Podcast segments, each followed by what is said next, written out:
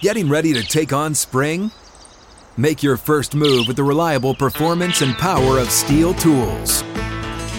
From hedge trimmers and mowers to string trimmers and more, right now save $30 on the American made Stihl FS56 RCE trimmer. Real Stihl.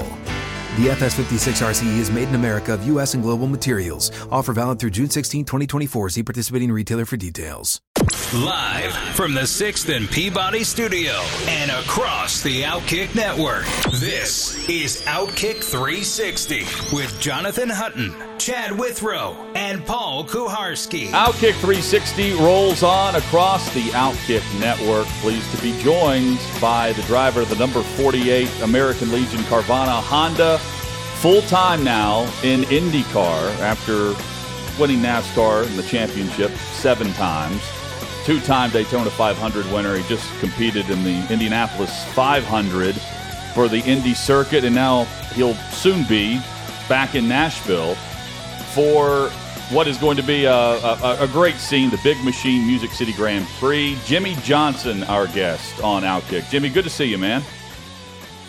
Yeah, thank you. Appreciate it. Full time this year. How, how have things been uh, now giving it a go full time with not just the, the road courses, but the, the ovals? It's been a busy year. Um, but with all that being said, it's been a, a year full of just amazing opportunities uh, to be able to race in the Indianapolis 500 and experience the month of May and all the, the pageantry that goes with it was certainly a highlight. Um, you know, I, I felt like I would have uh, would have had some better performances at this point of the season on the street and road courses.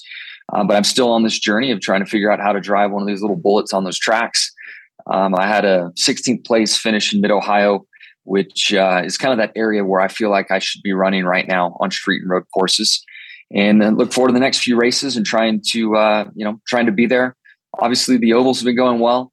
Um, you know, I have one more oval this year, and, and hope to improve on that finish as well.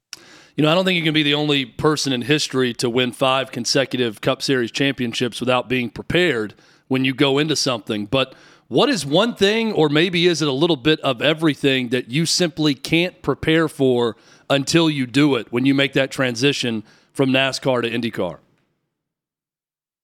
I'd say the thing that stands out the most is just the intensity and aggression inside the cockpit of the car. And in today's world, there's very little opportunity to go to a real track and drive. And then on a race weekend, the practice sessions are really short and we have an allotment of tires. So to really push and find the edge is, is tough to do in real life. Uh, but one of our partners, Honda, has this amazing simulator that I go to once a week and have spent, you know, honestly, honestly, a ton of hours in trying to learn tracks in the car. But it's one thing to be in a game, sending it off into the turn and making mistakes and spinning out um, and you just can't you know put the real life sensations and fear and g forces on your body in the game. Um, so you know really applying the virtual world to the real world has been the trickiest part for me. I found that i've made huge strides in the sim and i'm as fast as my teammates you know from alex Palou, scott dixon.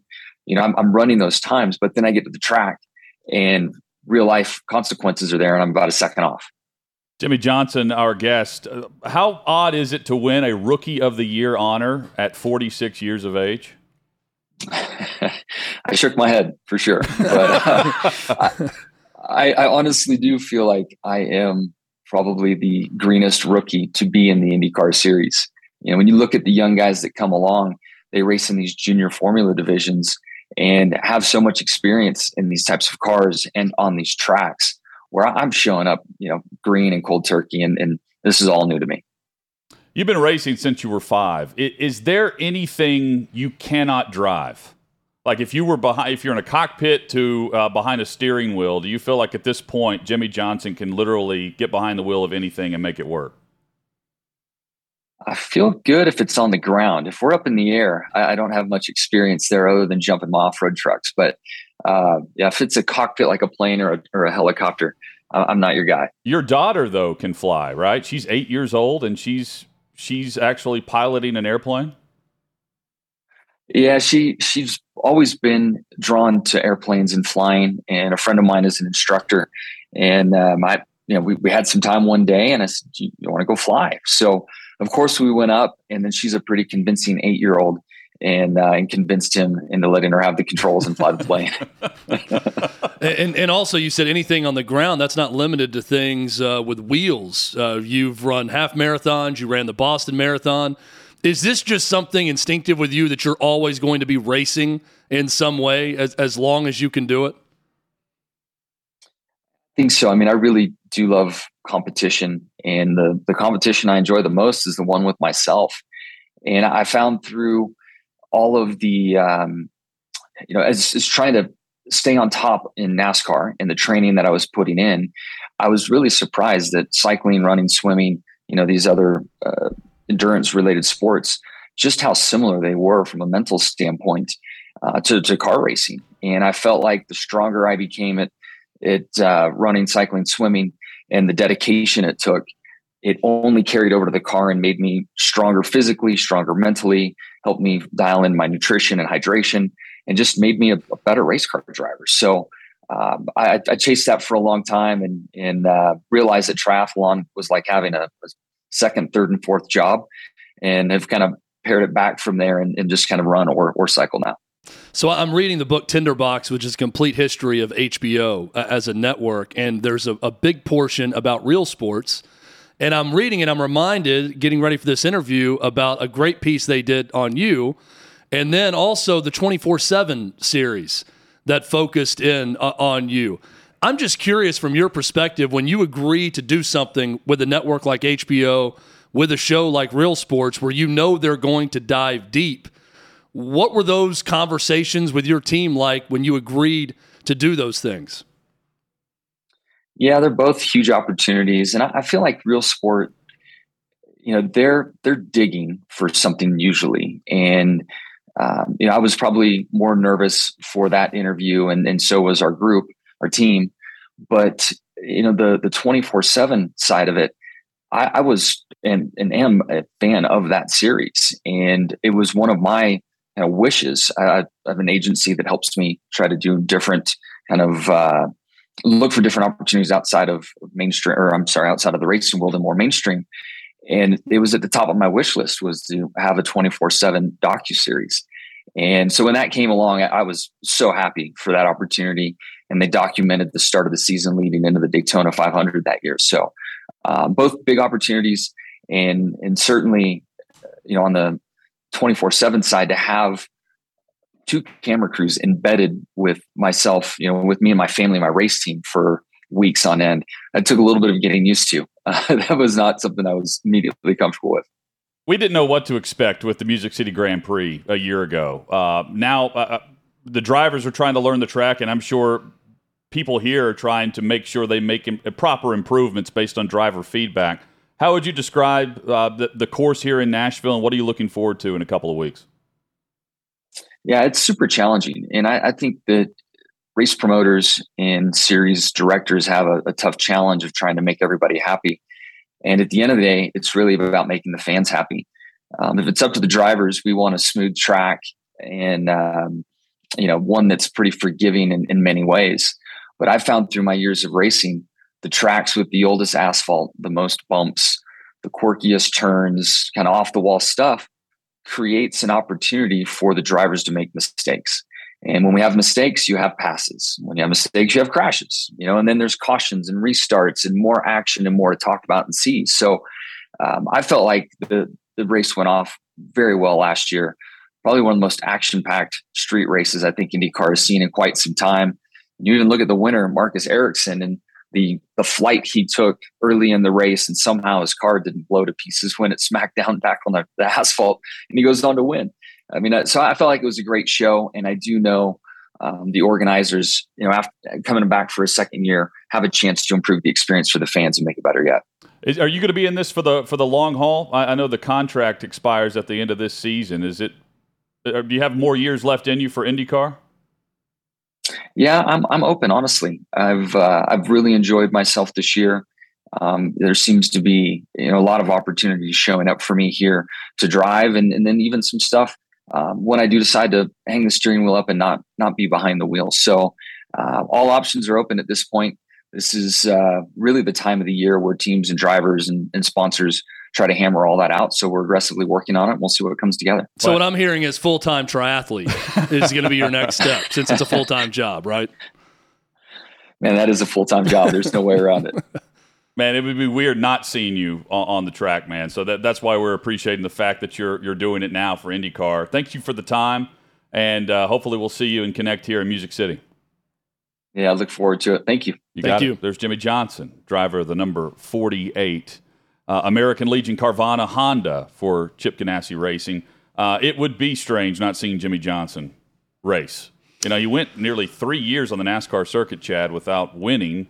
And you mentioned always striving and, and chasing something, racing for something, chasing that seventh and then eighth championship because he would pass Richard Petty and Dale Earnhardt for the most of all time. Um, he didn't get it, but yet he's in IndyCar.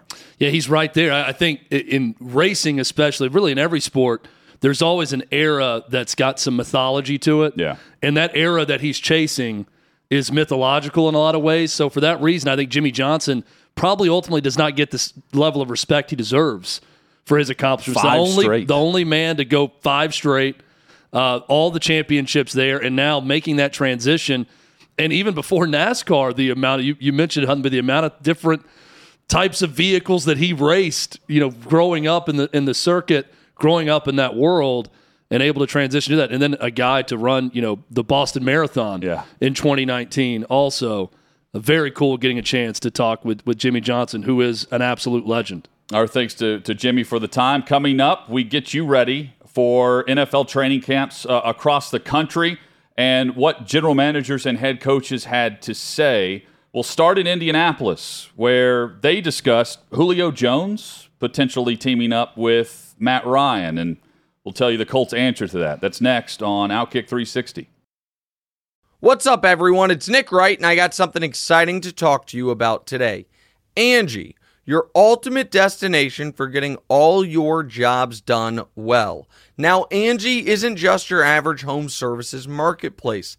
It's a game changer with over 150 million homeowners served and a network of over 200,000 skilled pros. Angie has experience and expertise to tackle any project with ease. Whether you're looking to spruce up your backyard or undergo a major home renovation, Angie's got your back. And their pros are locally based, often running small businesses right in your community.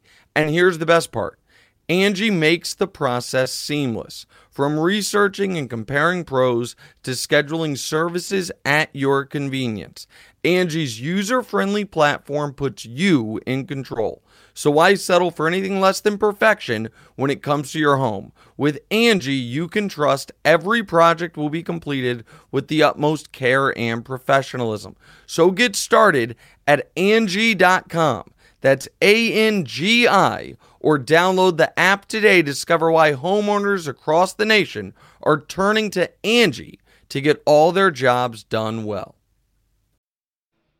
A Couple of retirements that you should know about if you're an NFL fan. Outkick 360 rolls on. First, Danny uh, Amendola retiring after 13 seasons, two-time Super Bowl champion. Torched uh, the Titans just last year. He did. Yeah. He went out with a bang. That was week 18, right? In that game against the, the Titans. His final game. Chris Carson is retiring, uh, running back for the Seattle Seahawks. He is retiring on the that's the word here, but there's like technical terms here for him to receive the proper insurance money that's headed his way based on how the Seahawks handled this. By releasing him, it allows him millions in injury protection through the league because he'll be released and then retire based on the neck injury because he failed the physical by showing up to training camp. So they have waited. I think they've known this they've waited for today, the official physical yesterday or whatever, and then for the, the it, him to be on the list as uh, football injury the right, or the proper whatever it is designations. Yeah, and then now he's he's no longer with the Seahawks. He's going to retire. That means that Rashad Penny is going to be in a training camp battle with Kenneth Walker from Michigan State. Rashad Penny finished the year great, but he has trouble staying healthy, just like Chris did, who made $9.5 million over five years.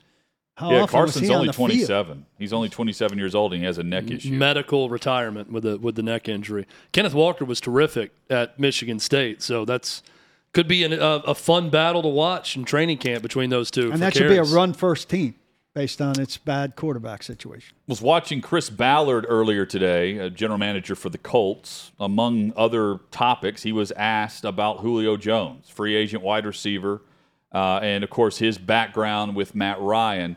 And not only did the, you know, the, I think the I'm used to the cookie cutter responses, um, especially here with the Titans who don't want to give any information out, and to each his own here.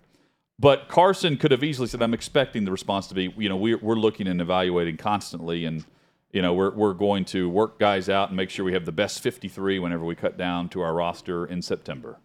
Well, this was the opposite of that where Chris Ballard said that there have been zero discussions, none, about Julio Jones internally within the Colts organization this offseason, and that they are continuing to discuss things about bringing T.Y. Hilton back.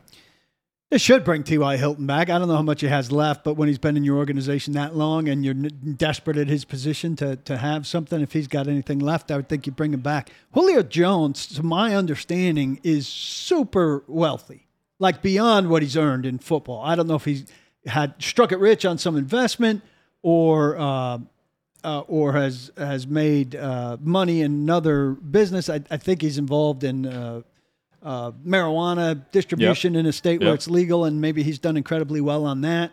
But I don't think I, I don't picture Julio Jones is coming back to play on a minimum deal.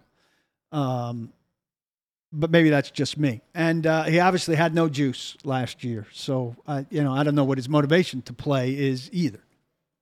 Agreed. Um, the motivation would be the championship run at the very tail end of the career. Yeah, but that's I mean he could technically choose to do that. He wouldn't have to do it in camp, right? He could do that in October if he wants.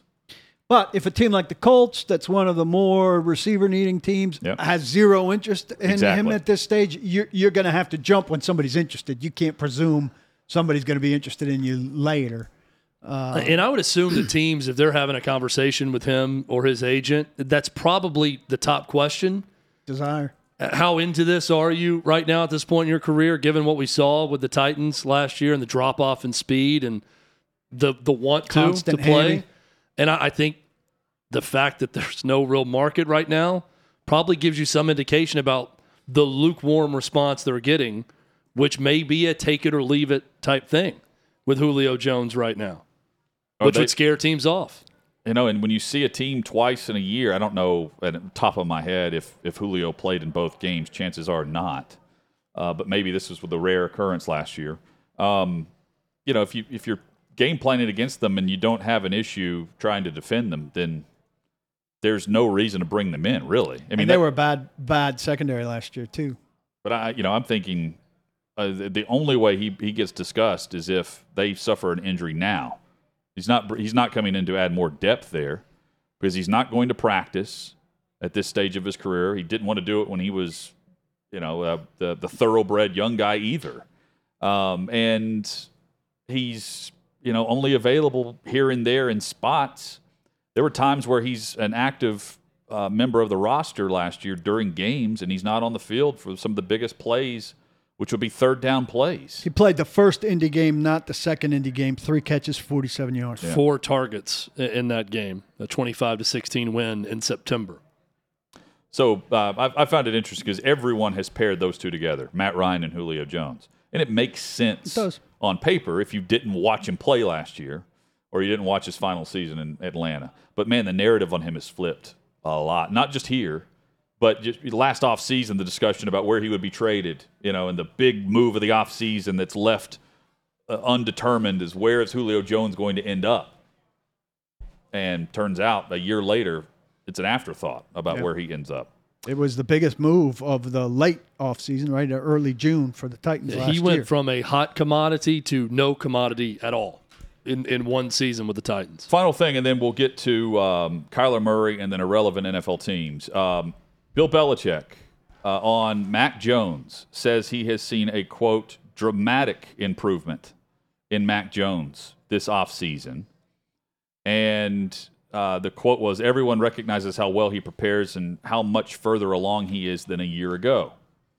And the Patriots, of course, plan to go with the unnamed Joe Judge. I'm presuming it's Joe Judge as their as their offensive coordinator because he's their quarterbacks coach. You'd expect a dramatic improvement from any first round pick heading into his second year at quarterback, right? You reshape your body, you uh, improve on, on, the main things that were an issue last year footwork, throwing motion, whatever it is the teams asked you to work on. You're working on at their facility when you can and with your individual coach when you can. So, uh, you know, this is one of those things. If the flip side were true, that'd be a problem. If you're not hearing right. this, you'd be disappointed. This is what you need to hear on opening day of camp. So I, I the the interesting point is it's rare uh, if it's even happened before. It's not been reported to this extent. Kyler Murray gets the big contract extension, the big money from Arizona, and within that is a clause, is a demand that he study film is it four hours a day? Four hours a week. Four a week. hours a week. A week. Independent study time is how it's worded. And so the teams can monitor this based on the iPad or the Microsoft device or whatever they're distributing. Um, based on screen time. And some of these devices don't have all the apps on it because it's team issued. So what, if you're on it, you're on it for, for film. Yeah. And they can add to and remove clips Content. based on the position group, based on the structure of how you're going to do practice. Very precise. Very precise, and he has access to all of it, uh, so they can keep up with that.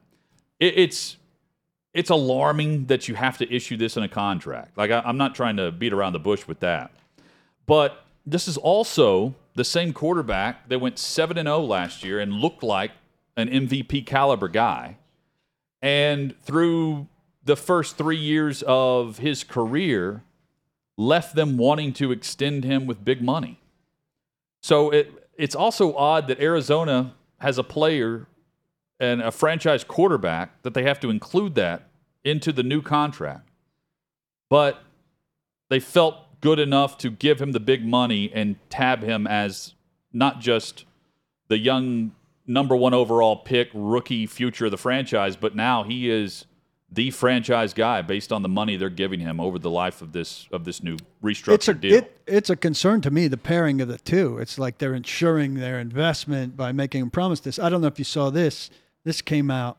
Uh, Sarah Keziel, I, pr- I presume, from uh, Arizona Sports 98.7 last year. Yeah, Perfect. That's the exact pronunciation. yeah, uh, with the humming, with the humming and the hawing. Yeah. Uh, he Croatian, said he said last year um, Oh, this was no, this was in the New York Times profile, so she quoted it. I think I was blessed with the cognitive skills to just go out there and just see it before it happens. I'm not one of those guys that's going to sit there and kill myself watching film. I don't sit there for 24 hours and break down this team and that team and watch every game because in my head I see so much. So, uh, I, I, I, mean, he said this, and they clearly don't like his study habits to, to the point that they put in this addendum. So he does see it that way sometimes. Yeah and sometimes he doesn't. And sometimes but it I, works, sometimes it doesn't. But you know, if, if, you're that good, chances are, you know, 60% of the time you're going to end up on the right side of the equation. But in, in his case, it's 100% of the time for the first half of a season, and then 0%, 0% of the time, the, the second half of a season. Look, Tom Brady is watching a hell of a lot of film, and that's what makes him well, great. Not just Brady. Well, what, not just Brady. in the back half of, of the season also? You're playing teams in division for a second time they're getting film on well, you. Hope they're tired. understanding we how hope to change based on things. the NFL schedule that's the case. Yeah, that's true. You're tired. But as the They're season tired. wears You're on, right. there's more film on your offense. There's more Well, there's- curveballs thrown. There's more counters, Wrinkles. to whatever you're doing. There's more so pressure, and there's if, injuries. If you were to think a quarterback, maybe I don't know, doesn't spend any time watching game film or preparing as much, it would be the back half of a schedule where they would not be as productive. trying to, because uh, the book is out on them and they're not reading the book. I think it's a bad indictment. I'm trying to figure out But like how bad is it? Because they're paying the guys the second highest paid quarterback in the league. So I Well, it think makes I them think look it's, terrible. They're paying him and and making sure he has to study it four makes hours a week. Both look terrible Yeah, though. It makes the Cardinals look bad. It makes Murray look bad. Also, How about this? is this Julio Jones just signed with Tampa Bay. Oh, okay. Wow, good timing. Wow, the, Bucks. You t- couldn't tee it up any better with our discussion about that. So he's now headed to uh, a Bucks team that has depth at receiver and uh, goes to a, a, a franchise where he's he's going to be treated much like he was last year, where he's not going to have to practice all that Well, he's gonna uh, whatever he needs to do to get some rhythm down with with Brady, who's going to want as much of that as he can. But once he gets that, then they probably won't care if he practices much. But Brady Yeah, wants a certain amount. He needs a certain amount to get to point X. Once they're at point X, then he can get away with veteran days off and all of that, Now, right? here's my here's my prediction. He's gonna be great with Tampa and Tom Brady. He'll find he'll find a late career groove for a season uh, with Tom Brady. and collect That's the my Super prediction. Bowl ring. You're, you're right. Going back to uh, our, our conversation on Kyler Murray, the, the the thing though is whenever he's in rhythm and in flow with whatever uh, whatever they're doing in Kingsbury's offense, he can make you look foolish. Go, look at Week One against the. Titans defense. I mean, was he, had he had the game. Titans defense, um, uh, you know, uh, like a top spinning on the uh, the tabletop. You know, it's just uh, looking over their shoulder constantly with how they were, and he, you know, he's throwing off his back foot. At times, it looks like a magic show, and it's sometimes you know sometimes you you you you wow the audience, and other times it falls flat. And in in many cases, and Chad, I think you're right with the the divisional games late in the season. Certainly in the playoff matchup where the, the game plan and the quarterback play did not meet up at all, things were not good. And this is now two consecutive years where it has finished that way. And this is the Cardinals trying to ensure that they have they, they feel like they've got the right guy. Do they have the guy paired with the franchise mindset? Right? Well, and four hours a week is not that No, much. no, it's not. And uh, that's them saying also we're going to have a lot of preparation built into the day with what we're doing. So you need to do four hours on your own. L- Let's go a layer deeper here because I think we can all make the the obvious jokes about study hall and everything else, which I've done with Kyler Murray, and he's basically being sent to detention. And there's also something in there wording about the TV can't be on in the background, even if it's on mute. There has to be no other screen on while you're preparing in this independent study time um, do every contract I'm sure has some finite language like this within the contract. Who leaked this? Who spelled this out? Well, Or did someone simply get a hold of the contract, read through all of it, and then it jumped out to them, so they tweeted out this addendum Rapoport- as something interesting Rapoport put it out and spun it happily for Murray right away. For Murray? Yeah, he was like Murray was totally in on this. He's totally up for it. Like so, he he got it, knew it was bad That's for Murray, but weird. put Oh, a boy. smiley face on it for Murray. He didn't want to piss off Murray's side. Here's my thought, and you guys tell me if I'm completely off on this or not. My initial thinking was this would be wise to get out there if you're Cliff Kingsbury. Yeah, but Oh, Kingsbury and Murray have the same agent. So what difference does that make? Well, they they do, but they, there were some conflicting things going on in the buildup to everything from Oh, both I- sides where the, the, they have the same agent. But it, it doesn't benefit the agent and his client, no matter which client he's pointing to. I think it benefits Kingsbury. I think the story benefits Kingsbury, whether it's his agent or not. It could be Kingsbury But, uh, leaking it on his own. And and and hold with me on this, because if you're Kingsbury, and even if it's not the Cardinals, who if you don't win and win big this year, you're probably going to get fired. If you Right. want to project the guys, I am a great offensive coach. I can't be a great offensive coach in the NFL with a quarterback that's unwilling to prepare. And a great example of that is the addendum that my ownership had to put into his contract to have four hours of independent study time. That we have to monitor. Maybe I'm thinking way too deeply on this, but I immediately saw it and thought, this is a great spin job for Cliff Kingsbury to get this out there publicly to where if things don't go well, he's not going to save his job with Arizona, but does it save face for him in the long run because he's arguing he had a quarterback who wouldn't even listen to the game plan he put on? And Andrew Brandt said in 30 years of looking at NFL contracts, he's never seen anything like it. And then in a separate tweet, he said, contract is heavy on workout bonuses, and now we see an independent study clause. This kind of suggests the Cardinals really wanted to wait another year and evaluate work habits, question mark, but maybe worried about mind frame of their quarterback and willing to pay dearly just for that. Strange. Well, this is the offseason where they have not just signed their quarterback, but they've extended Kingsbury and Keim through 2027. Yeah. So I mean, they, they they've, gone they've the gone in with some unproven commodities where they could use a year, honestly, to evaluate both guys, and instead they gave them ex- the went all in. extensions with both. Paid Look, for I- stability. Uh, it- And- maybe it's just something that was, you know, tipped off to Rapoport and he put it in there because it is an interesting nugget. And obviously, a lot of people are talking about it, us included. I hate preliminary excuse making by anyone through the media, and it happens all the time because everyone's out to protect their own rep and they're protect trying to protect their own job. I understand that happens, but I, I, I, the more I think about this, the more it feels like to me that this really benefits Kingsbury more than anyone in perception that they would have to put that in there. I guess, but I mean, I can spin it the opposite way. I'd say Kliff. They just, I mean, they drafted a quarterback that openly didn't study film because we felt that your offense was so college-like that he he could deal with it without even watching a single piece of tape. And oh, by the way, he's had success doing it. He had so much success by not watching film. We just gave him 150 million guaranteed. Have fun. Like if he wanted to really spin it like that, I would roll my eyes and tell him to see the door. Well, who put that in there then?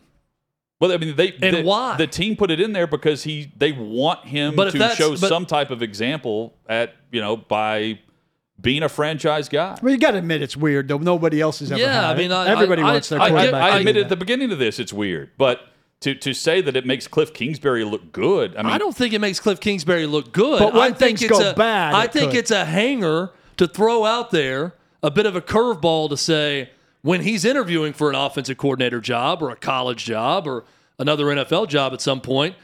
This is something interesting that's now public knowledge to go back and say, yeah, it did fall apart late in seasons. We had a lot of success with Kyler. But I mean, yeah, you guys saw the story right about how my owner had to put in mandatory four hour study hall for that quarterback.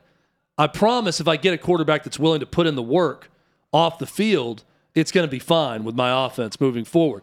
It's just something to plant in the back of your mind for if things go south with his next job. I don't know that it's going to work. I don't know that it's going to save him. I don't think it makes him look particularly good, but it certainly doesn't make Kyler Murray look good either. I don't think it with hurts. this being I don't there. think it hurts Kingsbury down the road, like Well, I- like I, you're saying. I mean, I, I think they're both screwed this year Oh, because do too. Hopkins is out the first six weeks of the season. I think it's organization So heading down. That's what they're going to point to whenever their their offense sputters early. But, think- but traditionally, it does not sputter early.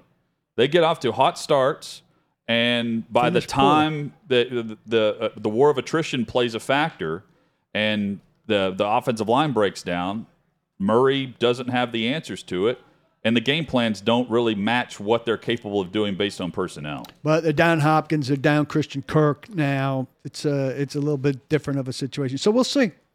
Um, I'm I'm not confident they'll match their hot starts of the last couple of years. No, me neither.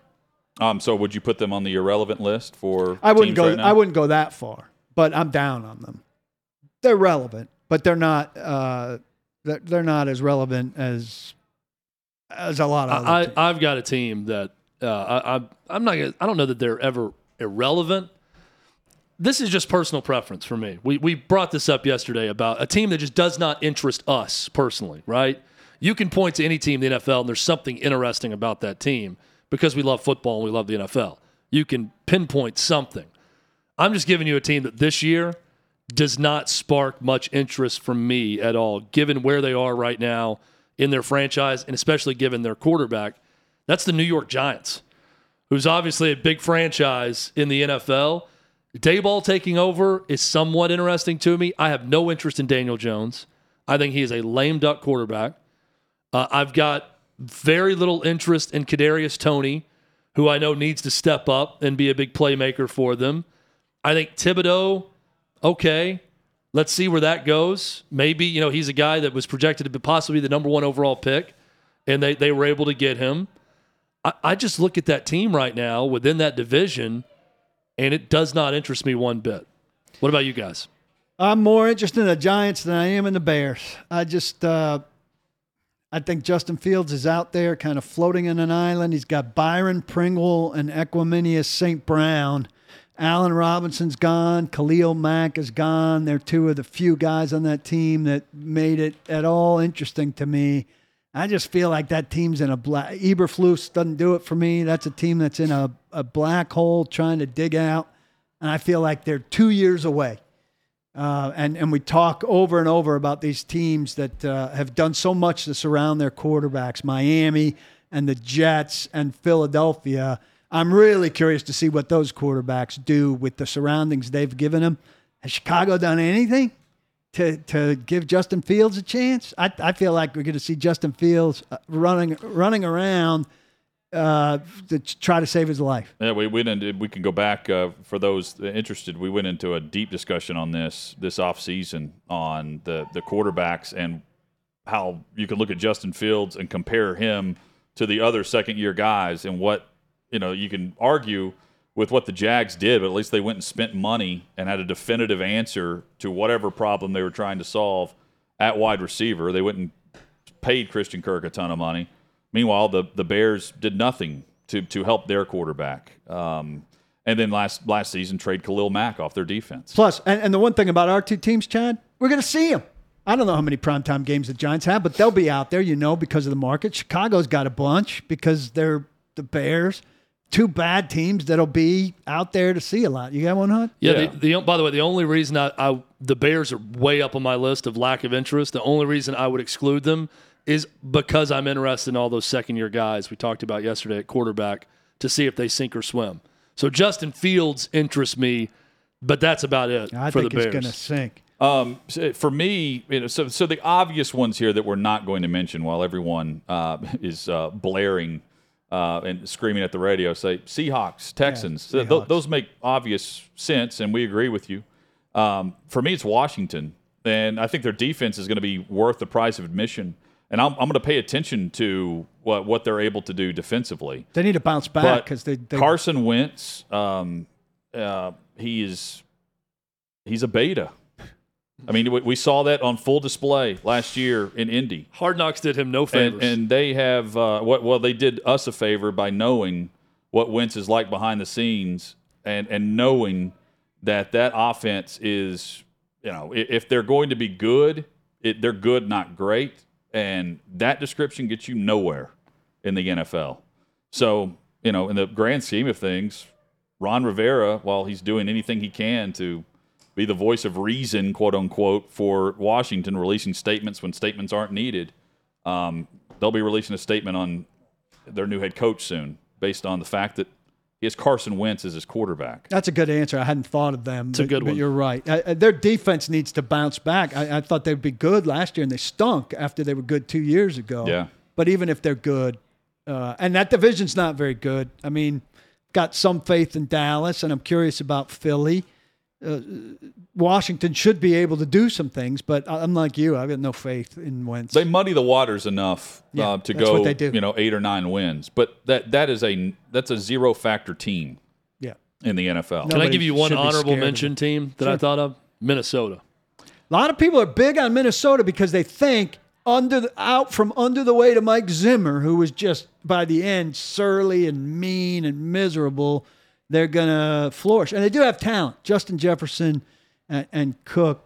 I, I, a lot of people are picking them to be a surprise team. I, I'm not, but I think they'll be watchable. I think they're going to surprise because you don't know how to prepare for them. Because their offense is no longer going to be a run first, grind it out offense with Cook. Jefferson. Cook is going to be a piece to their puzzle. This is going to be a pass first team with a. Th- th- this is like if you put Dalvin Cook on the Rams, the offense itself still goes through the the arm of the quarterback and the wide receivers. And Minnesota's got the receivers to do it, and they have the running back, unlike the Rams, to be even more consistent in the run game. But I think they're going to flip flop their point of emphasis offensively because of their new head coach. Justin Jefferson's going to have a monster year. Not overly encouraging comments from their new general manager who just came out and said, "Yeah, we don't have Patrick Mahomes or one of the great quarterbacks in the league, so we got to we got to realize that and figure out how to win and win big with that as our situation now." And also said, "The top position that you don't want to just throw it in the fire and start over is quarterback, and we're kind of left in limbo right now with Kirk Cousins basically being just good enough but never going to be great." He's, he's- super honest. I love him. I hope they don't tamp him down. They have been with Kirk Cousins though. They have been extremely efficient when they throw the football. A lot of their offense is predicated on the run, and I'm interested to see what this young, pass happy offensive guy is going to do. Uh, and it's just a one year deal with Kirk now, right? With Yeah. Cousins. Yep, this is it. So you just you roll it out there, and Cousins in a contract year, albeit a forty-five million dollar whatever he's getting per year contract Hunt year. loves a contract year. yeah, he's going to play fine. And uh, Green Not Bay, a great division. If if they're not going to be better, you would I would expect, and I realize we're talking about Aaron Aaron Rodgers here. I would expect the Packers to come back down A little. to the pecking order a bit based on the offense uh, offensive talent that is no longer there, and and the fact that you've got uh, some pieces, some young pieces uh, across the division defensively that that should help out. Detroit's a wild card there too. I, th- I think Minnesota should be a second place team. I think people are getting too excited about Detroit. Jared Goff is still their quarterback, everyone. Jared Goff. Even Jared Goff went to a Super Bowl. That's Paul. true. He did. Yeah. Well, I don't think Dan Campbell is uh, Sean McVay. Well, Dan Campbell bites ankles. Sean Yeah, McVay he- doesn't. He does do that. Uh, coming up, we uh, hit some more headlines, including the Steelers making a, a surprise cut right before training camp starts. Joe Burrow having a surgery right before training camp starts. That and more straight ahead on Outkick 360.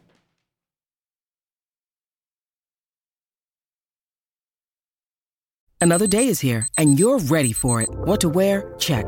Breakfast, lunch, and dinner? Check. Planning for what's next and how to save for it? That's where Bank of America can help. For your financial to dos, Bank of America has experts ready to help get you closer to your goals. Get started at one of our local financial centers or 24-7 in our mobile banking app. Find a location near you at bankofamerica.com slash talk to us. What would you like the power to do? Mobile banking requires downloading the app and is only available for select devices. Message and data rates may apply. Bank of America and a member FDIC.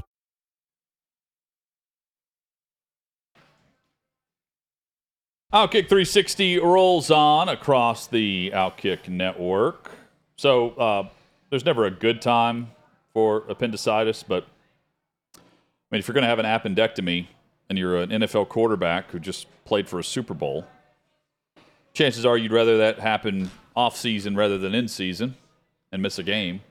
And so, for that matter, uh, uh, that case, I guess Burrow is happy that he's having this done now and not a month or two from now or four or five months from now. But Joe Burrow having surgery to remove his appendix right before training camp starts. It's not supposed to keep him out all that long, but you know, there's never great timing with it. Never seems like quarterbacks have appendicitis in the off season. Like you never hear in March. Who was oh, it? quarterback so and so has. Yeah, if you could have your pick of when to have the appendicitis, it would be in March, I'm sure. Yeah. But this is not as bad as, like Hutton said, Yeah. as week seven in the middle of the season or the night before a game where you're going to miss two or three games. So There was a Titans Could worse. quarterback who had this uh, in the game. Like, he got hit and then stayed Chris in Sims. Houston. it was uh, Billy Volek ruptured his spleen in a game. He got hit so hard that his spleen was ruptured during a game. Yes. I, I remember that injury. Chris Sims had worse than that, but it was before he's with the Titans. I think maybe while he was in Tampa Bay. I think that sounds familiar. And the Steelers have released uh, Trey Edmunds right on the eve of camp. Uh, a bit of a surprise there, uh, given how they run the football. So More for Najee Harris. I guess. I mean, he, he's a key special teamer for them.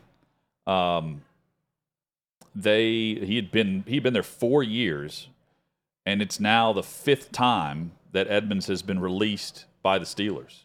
But normally they've been doing it where you save the roster spot and then you you keep them on the Right. roster initially, and then you make a move and then you sign them back. Well, you know and- who they signed recently is uh, former Titan Jeremy McNichols. So they've got Harris, Benny Snell, Anthony McFarland, Jeremy McNichols as their top four right now. I need to get my injuries correct, by the way. Um, it was a lacerated spleen, not a ruptured spleen, suffered from Billy Volek. So I would've he let you get cut by with his that one. Spleen. I would have let you pie with That's that a one. that's a hard hit. When you get hit so hard that your That's- spleen is lacerated, that's that's difficult. Paul uh, Giancarlo Stanton headed to the ten day injured list. Ah, what you got? Well, Paul, I they're, am they're saying it all was Yankees tendonitis. right now. I am all Yankees against the Mets right now. We need a we need a sweep for the Yankees because the Braves today, if they lose tonight against the Phillies, it'll be their only three game losing streak of the season. They've yet to lose three straight games That's all year. Very impressive. They lost. They won two out of three against the Angels. They lost on Sunday. They blew it in the eight, bottom of the eighth. Up up a run last night, gave up a three run homer, lost. If they lose tonight, they're going against Aaron Nola, who they're never good against, with the Phillies.